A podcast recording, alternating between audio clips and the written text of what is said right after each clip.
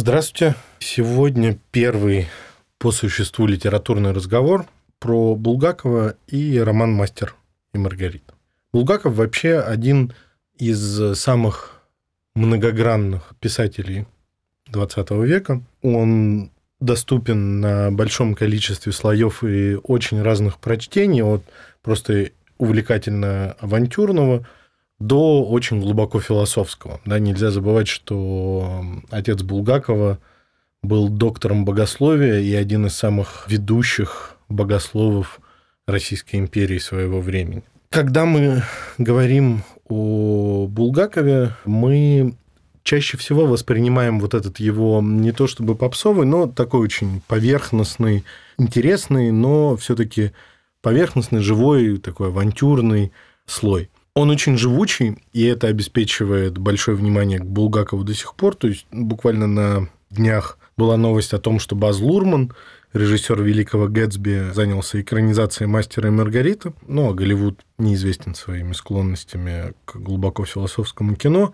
Да и, в общем-то, вот на прошедших новогодних праздниках все смотрели «Иван Васильевич меняет профессию, но мало кто знает, что снят этот фильм по пьесе Булгакова, написанный еще в конце 20-х, в которой э, вот вся та же канва, Иван Васильевич, управдом Бунша, вот все-все-все вот это там происходит. И если, кстати, вы даже вдумаетесь в то, как фильм разворачивается, вы почувствуете некоторые стилистическое сходство с мастером и Маргаритой, какое-то сверхъестественное явление, какие-то э, появляющиеся в современной Москве а, явно несовременные и потусторонние персонажи, потом милиция, которая резво во всем наводит порядок. Ну, вот есть какая-то общая такая канва. Давайте пройдемся по одной из многочисленных шахт этого романа. Поговорим о господине Азазелло. Этого персонажа очень часто забывают.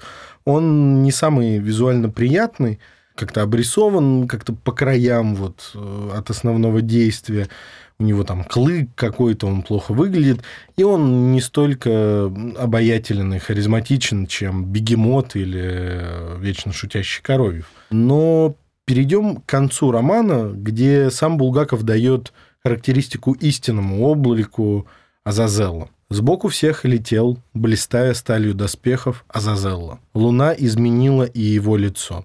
Исчез бесследно нелепый безобразный клык, и кривоглазие оказалось фальшивым. Оба глаза Азазелла были одинаковые, пустые и черные, а лицо белое и холодное. Теперь Азазелла летел в своем настоящем виде, как демон безводной пустыни, демон-убийца. Вот, в общем-то, не очень симпатичная характеристика, но на фоне, если вы вспомните бегемота, который превращается в мальчика-пажа, и Коровьева, который превращается просто в неудачно пошутившего рыцаря, полноценный демон с пустыми глазами – выглядит куда как более серьезно. Я не случайно напомнил о том, что Булгаков был сыном богослова, и Ветхий и Новый Завет, и все ссылки в него очень обильные а, в романе, стоит воспринимать всерьез, и когда я буду их раскручивать, не надо воспринимать это как попытку привязать что-то уж совсем сбоку и нелепое, хотя в определенный момент я думаю, почти каждого слушателя посетит мысль о том, что я чуть-чуть притягиваю за уши. Так вот, имя Азазелла восходит к герою книги Еноха ветхозаветной, падшему ангелу по имени Азазель. И этот Азазель был, по преданию, знаменосцем армии ада, совершенно не последним демоном, и пишут про него в книге Еноха следующее. «И Азазель научил людей делать мечи, ножи, щиты, броню, зеркала, браслеты и разные украшения научил расписывать брони, употреблять драгоценные камни и всякого рода украшения и косметику. Так что земля развратилась. Вот, в общем, сочетание насилия и разврата. Где же мы видим это в романе? Во-первых, э, Азазелла – это тот персонаж, который отвечает за насилие. То есть именно жесткие какие-то вот действия по поводу убить того же барона Мейгеля, выгнать кого-то из э, нехорошей квартиры, типа дяди э, Берлиоза, или ну, кого-то просто побить, э, это все делает он. При этом он же уходит на разговор с Маргаритой, несмотря на то, что кажется, для этого разговора бегемот или коровьев подходит куда лучше. Он же делает мазь, которая делает Маргариту ведьмой, и которая так и называется мазь Азазелла. И он же окончательно решает судьбу мастера Маргариты. Но об этом мы чуть позже. Так вот, к важности этого персонажа. Бегемота и Фагота, оставшихся участников этой троицы, Воланд называет гайерами, то есть шутами. Причем, если обратиться к происхождению этого слова, то это шут не придворный, а как раз балаганный. Представьте очень объемный этот средневековый образ, то есть, значит, от одного немецкого какого-нибудь города, а я буду использовать эти немецкие отсылки, потому что ближайшее к мастеру и Маргарите произведение, ну, помимо Евангелия, очевидно, это Фауст, да, Гетте, и легенда о Фаусте. И вот представим, вот ползет этот э, балаганчик с шутами, с э, какими-то мистериями и представлениями, ползет от одного немецкого города к другому. И вот в этом балагане Гайеры, вот эти э, бегемоты и фагот, они как раз очевидны. Но что же там делает демон? Почему он в этой компании и какая же его функция, несмотря на то, что он не вписывается? Отсылка к цирку и к балагану не, не зря здесь, а поскольку какое выбирает место для выступления Воланд в Москве? Он выбирает варьете. Он почти выбирает цирк, да, то есть это какой-то такой легкий, почти ярмарочный жанр. Он бы мог выбрать МХАТ, которому были личные счеты у Булгакова. Он мог бы выбрать Большой театр, потому что, ну, на секундочку, в Москве выступает сам Сатана. Ну, не выступает, но, по крайней мере, присутствует на сцене. Большой театр кажется крайне уместным местом для этого мероприятия. Но почему-то выбирается варьете. И мы к этому еще вернемся. Это не просто так. Так вот, возвращаясь к теперь уже к Азазелю. Следующие несколько эпизодов будут посвящены непосредственно его библейскому воплощению. Так вот, Азазель в Древней Иудее, еще во времена, когда не был разрушен храм, он отвечал за э, праздник искупления. Был такой праздник, он отмечается, между прочим, евреями и сегодня. Это праздник Йом-Кипур, праздник искупления греха. То есть отмечался он следующим образом. Двух козлов выбирали по жребию, и одного козла, и эти козлы должны были быть максимально между собой похожи. Одного приносили Яхве, а, иудейскому ветхозаветному богу, а другого приносили в жертву Азазелю. Причем делали это довольно своеобразным образом. На него как бы переносили молитвой все грехи народа, отводили за несколько десятков километров от Иерусалима и сбрасывали со скалы так сказать, вот за сценой с ним расправлялись, с этим козлом. К слову говоря, хорошо известное выражение «козел отпущения», оно, в общем-то, происходит именно от этого обряда в Йом-Кипур.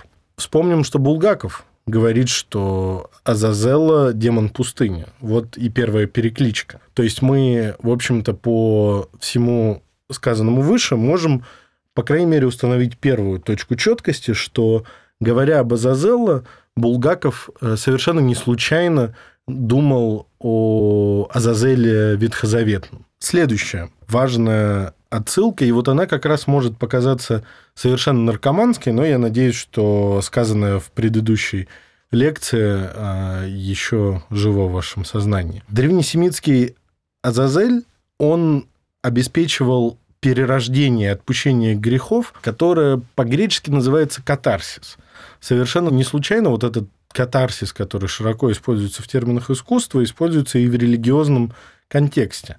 Это было обозначение для кульминационного момента религиозных праздников, посвященных, например, э, богу Дионису, то есть э, богу, обеспечившему перерождение смерти, перерождение природы каждый раз. И еще Гораций говорил, что трагедия первоначально была состязанием из-за дешевого козла. Это цитата. То есть трагическое представление – это был культовый обряд а, вокруг принесения жертвы в виде козла, и вот еще одна перекличка с тем, что мы говорили выше, а, Дионису. И, собственно, даже слова трагедия переводятся с греческого как «козлиная песня», а комедия переводится как шествие пьянчук, которые пели гимны Дионису во время этих праздников. Также интересно, что эти все праздники, они происходили в конце декабря и начале января. Так вот, э, отмечание этих праздников в конце декабря и начале января, оно совершенно не случайно. То есть у нас есть самый короткий день в году, самая длинная ночь, и после этого ночь идет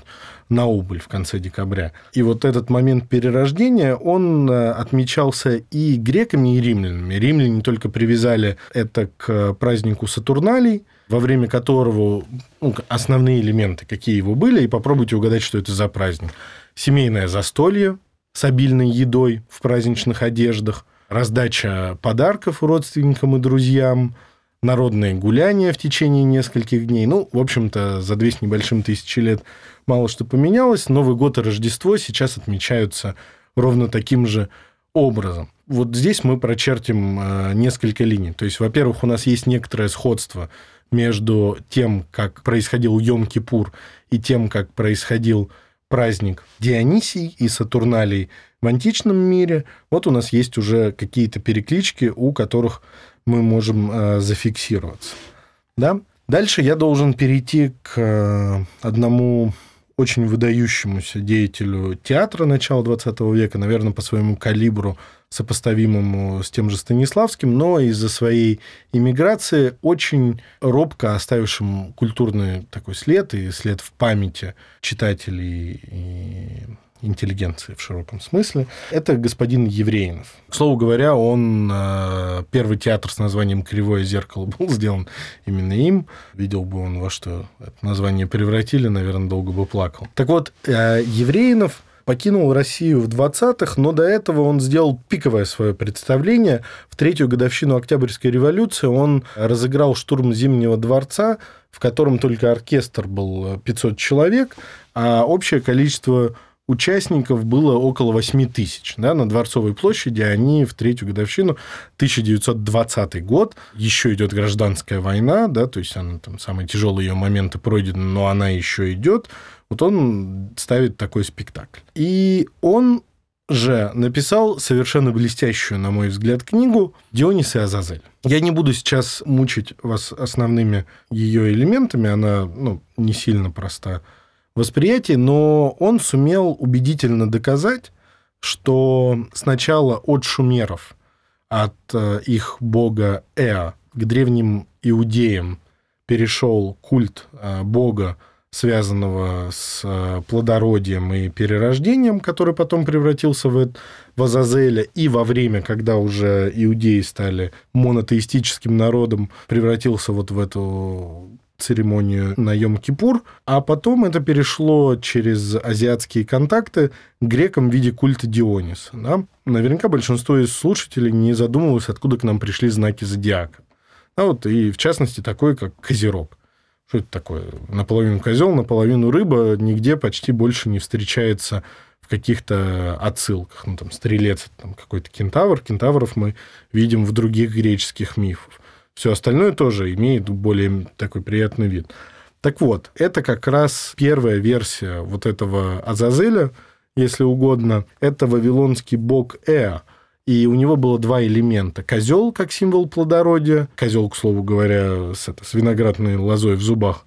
И рыба, как э, символ того, что этот бог, он сотворил весь мир, подняв его из воды, тоже, в общем-то, перекликается с библейским мифом. Причем про происхождение культа Диониса сами греки не ставили вопрос о том, что он исключительно их. Они отдавали себе отчет, что он пришел из э, Азии откуда-то. И Эврипид э, в Акханке, это одно из самых значимых произведений драмы античной, во вступлении в этом произведении, когда появляется Дионис, он говорит следующее. «Богатой Лидии равнины я покинул, и Фригию, и Персии поля, сожженные полдневными лучами, и стены Бактрии, и у медян, изведав холод зимний, я арабов счастливых посетил, и обошел всю Азию, что по прибрежью моря соленого простерлось. В городах красиво высятся стены башни, и вместе там грек с варваром живет. Я в Азии ввел праздники и пляски, и от людей как бог везде почтен. Здесь почву Греции впервые попираю. никакого сомнения, что все греки осознавали, что культ совершенно азиатского происхождения. Ну и благодаря тем пассажам, которые у нас были до этого, мы знаем, что это за культ и как он, он приходил. Еще хочу обратить внимание на такой важный элемент, что праздник Диониса и Йом-Кипур, они сопровождались некоторым движением. То есть козел двигался от стоянки к стоянке, ну, прочее из Иерусалима. Во время Дионисий на, на тележке катили священнослужителя и козла, которого потом зарежут и пели песни.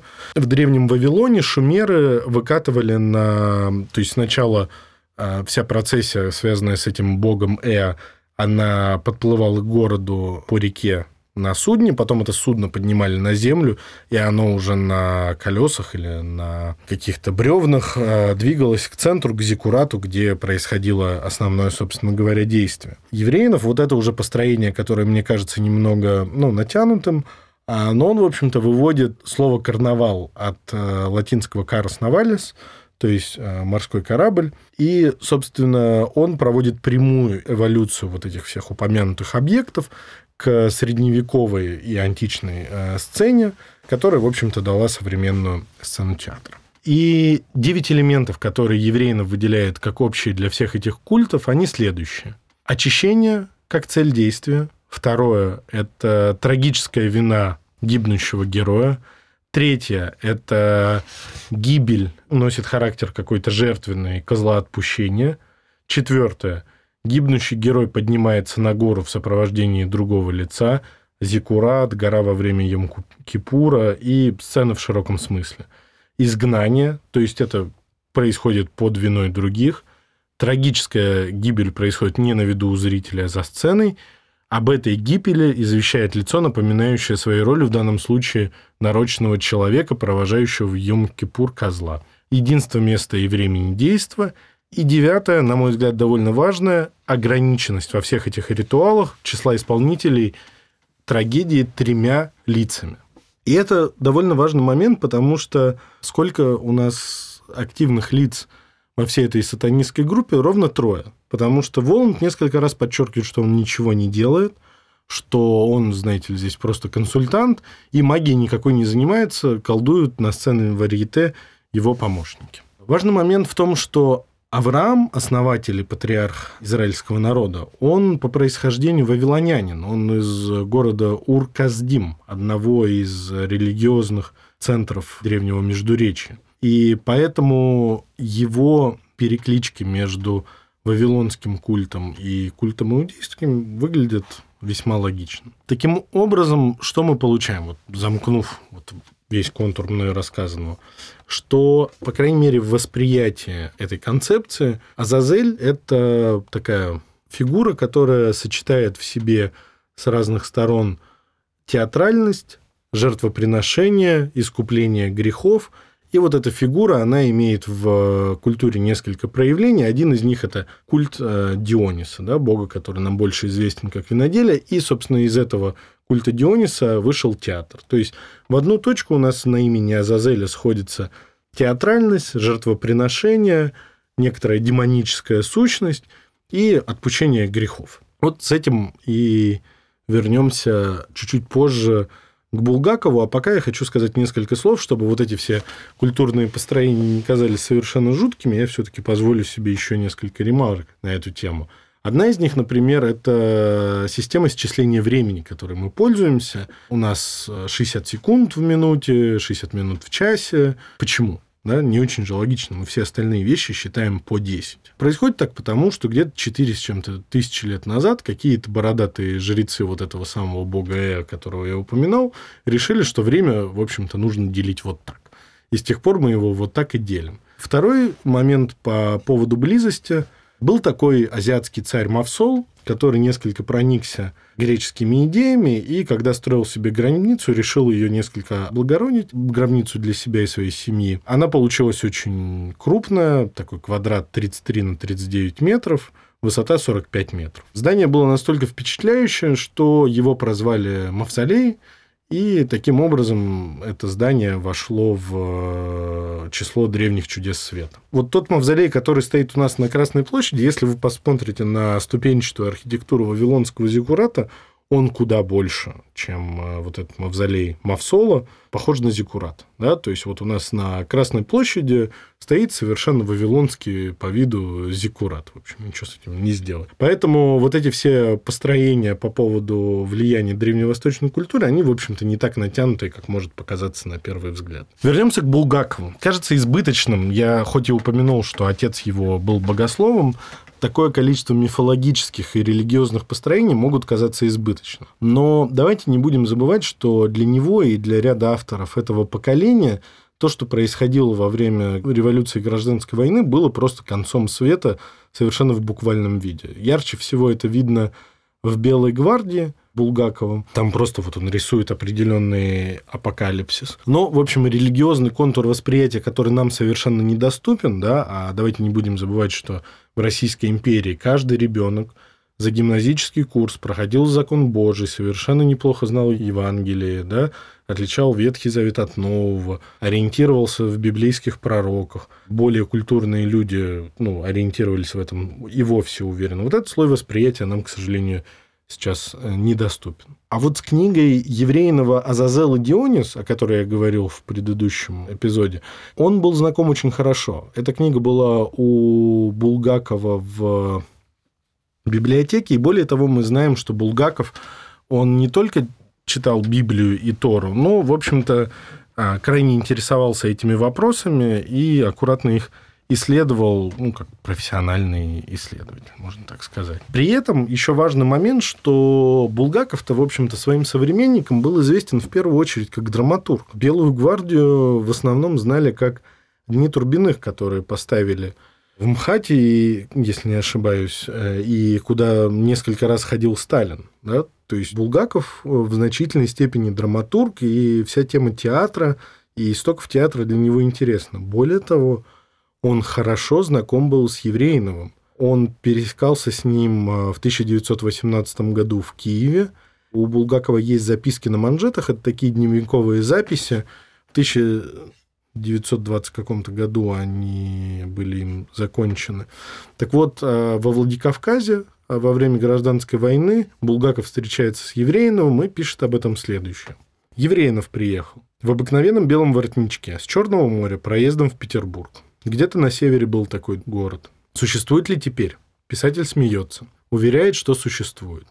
Но ехать до него долго. Три года в теплушке. Целый вечер отдыхали мои глазоньки на белом воротничке. Целый вечер слушал рассказы о приключениях. Так вот, в общем, замкнуть вот этот кусок логики я хотел бы на том, что, во-первых, Булгакову были хорошо знакомы эти построения Еврейного, во-вторых, он был хорошо с ним знаком, воспринимал его как старшего товарища и определенно разделял ряд его идей. То есть мы, когда говорим об Азазелло в романе, мы говорим не только о поверхностном вот этом слое ссылки на ветхого-заветного Азазеля, который придумал оружие соблазнения и научил людей плохому, но и на вот этот весь спектр идей про шумерское, древневавилонское влияние и сопрягающийся с этим культ Диониса и культ театральности. Давайте обратим внимание еще вот на несколько деталей. Герои умирают, мастер и Маргарита, выпив вина, которое им принес Азазелла, и переходят в другое бытие таким образом. Вопрос. Почему именно так? Почему он их не просто убивает?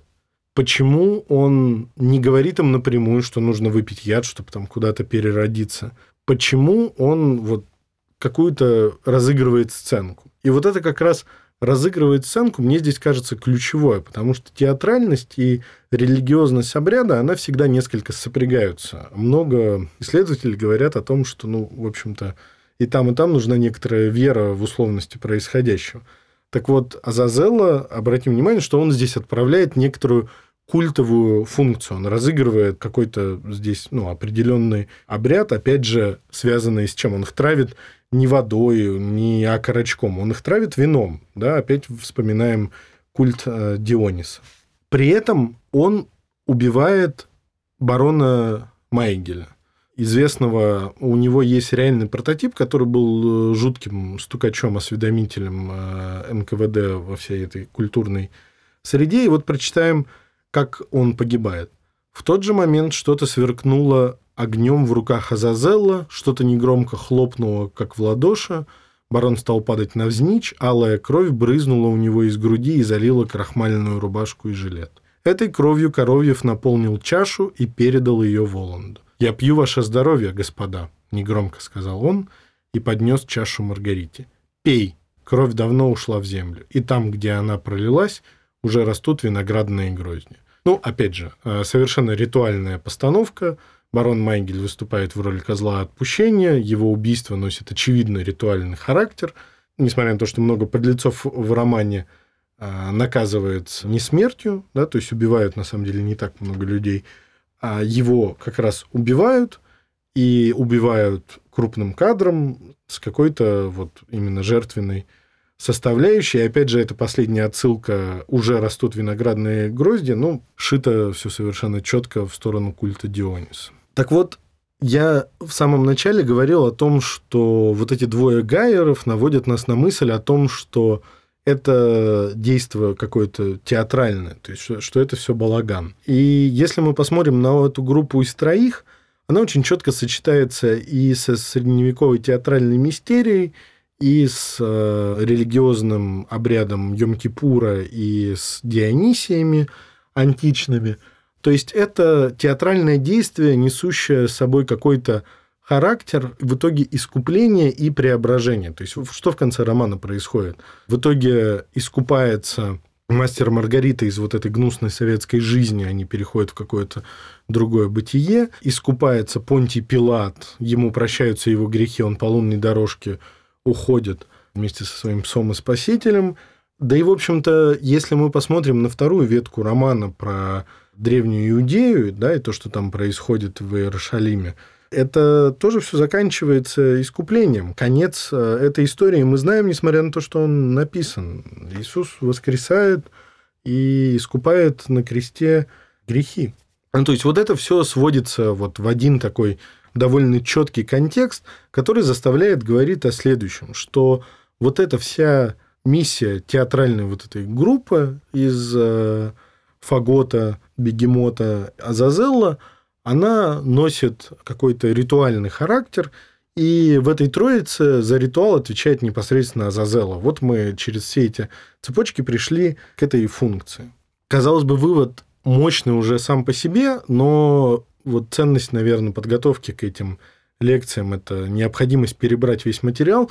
Когда я это написал, задумался и вроде бы поставил точку, можно сказать, вот, вот такой вот серьезный, неортодоксальный взгляд на хорошо известный роман. Но есть мысль еще более интересная. А что же Воланд? Он ничего не делает, он подчеркивает, что он ничего не делает. Он даже обозначает, что он консультант по темной магии, но как мы а, убедились, магия и театральная в романе и в сознании Булгакова довольно четко переплетено. И как раз уже читая про биографию Еврейного, я натолкнулся на то, что он масоном был. А он начал увлекаться масонством еще в России, был посвящен в серьезные масонские саны во Франции, куда он эмигрировал. И вот вам, пожалуйста, вот вам образ чернокнижника, консультанта по черной магии, театральному искусству, даже визуально по тому, как описывается Воланд и как выглядит на портретах евреинов, есть некоторое сходство. Поэтому я смею сделать вывод, что образ Воланда, он в значительной степени был э, подхвачен с еврейного Булгаковым.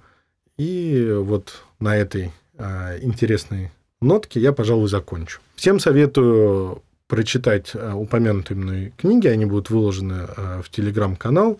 И вообще старайтесь не ортодоксально смотреть на широко известные произведения и находить какие-то свои трактовки. Может, вы и ошибетесь, может, и я в этом всем ошибся, но, по крайней мере, это очень интересное упражнение. Спасибо.